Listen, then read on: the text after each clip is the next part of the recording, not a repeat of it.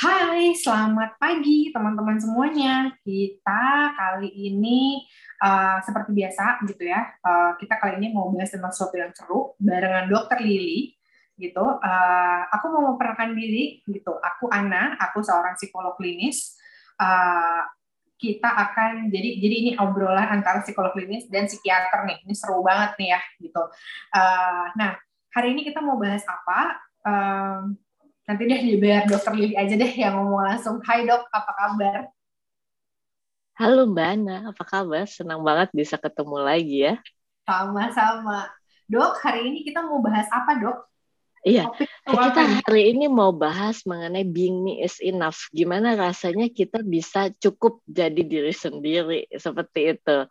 Jadi wow. memang kalau misalnya kita lihat ya, uh, mungkin banyak dari kita itu yang terjebak di perfeksionis aku harus perfect gitu ya. Benar. Atau kita juga punya ekspektasi yang tinggi ke diri sendiri atau secara nggak sadar kita juga punya ekspektasi uh, ke orang-orang di sekitar uh, kita juga. Nah, gimana hmm. sih caranya kita itu bisa menerima diri kita apa adanya dan bilang ke diri kita kalau aku tuh cukup loh sebenarnya I'm enough gitu. Seperti itu. Oke, okay.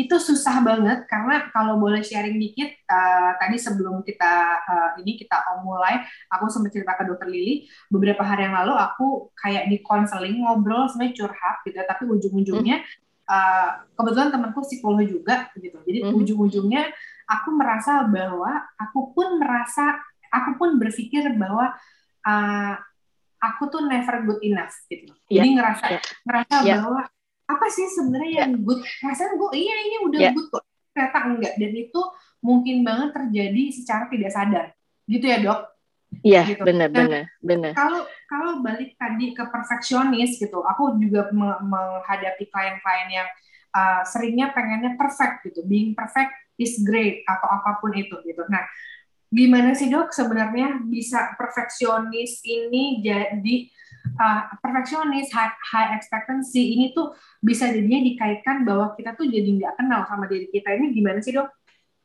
Oke, okay. jadi pertama kali ya uh, Mbak Ana, jadi kita itu uh, saya mau bilang kayak gini, jadi wajar kalau kita itu punya perasaan I'm not good enough, itu manusiawi banget loh. Dan harus diakui kalau kita itu hidup di dalam not enough culture Ya, benar ya, banget. Ya, kultur nah. kita itu adalah kultur yang nggak pernah merasa cukup gitu. Kurang lebih kayak gitu ya. Akan sulit buat kita untuk merasa cukup saat orang-orang di sekitar kita juga merasa nggak cukup gitu hmm. karena kita kita itu makhluk sosial pasti dipengaruhi oleh orang lain gitu ya misalnya saya kasih contoh buat diri saya sendiri lah ya gimana uh, tetap ini manusiawi banget ya not enough itu jadi waktu itu tuh uh, saya tuh pengen uh, banget bisa masuk ke ke Fakultas Kedokteran UI gitu ya. Hmm. Terus pas hmm. UMPTN tuh uh, wah keterima, aduh itu seneng banget. Oh itu udah hmm. kayak uh, durian runtuh lah ya bisa masuk ke kedokteran UI kan susah banget gitu. Nah terus setelah saya masuk, waduh, Mbak itu kalau masuk kedokteran UI itu saya stres banget karena saya belajar udah sebaik mungkin nilai saya C.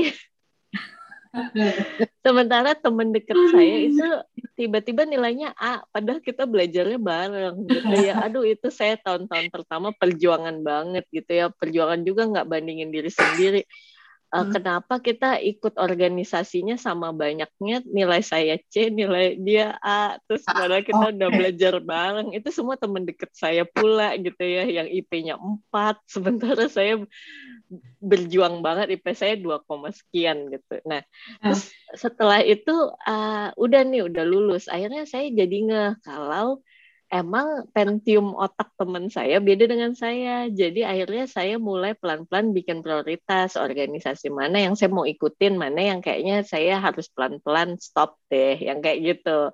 Nah itu akhirnya uh, eh, IP saya merangkak naik ya. Jadinya waktu itu akhirnya bisa tuh saya lulus S1 tuh cum laude gitu. Jadi dari dua koma jadi tiga di atas tiga setengah lah gitu. Tapi itu butuh waktu untuk uh, rendah hati untuk bilang Pentium kamu tuh beda sama temenmu. Kalau dia bisa sejam belajar cukup, kamu enggak. Jadi saya mulai pilih lah organisasi apa yang uh, saya mau ikut mana enggak atau saya ikut tapi saya enggak jadi panitia gitu kurang lebih. Karena dulu tuh uh, saya enggak bisa ngukur kekuatan saya semua saya mau ambil gitu. Nah udah dong, udah selesai nih mbak. Eh udah selesai lulus dokter umum, aku langsung mikir aku pengen spesialis. ya kurang lebih gitu ya. Terus udah jadi spesialis juga ada lah standar-standar lain yang beda gitu ya. ya. Uh, termasuk ya. kalau itu nggak bakal ada selesai deh gitu. Apalagi kalau berarti uh, pengen nikah, udah nikah pengen punya anak, nanti udah punya anak uh, udah mulai kepikiran pengen nyekolahin anaknya di sekolah A, B, C gitu. Terus udah udah mikir, aduh ini kayaknya kalau punya anak baiknya kita punya mobil satu lagi tambahan atau yang lain-lain. Itu nggak akan ada habisnya sih Mbak gitu.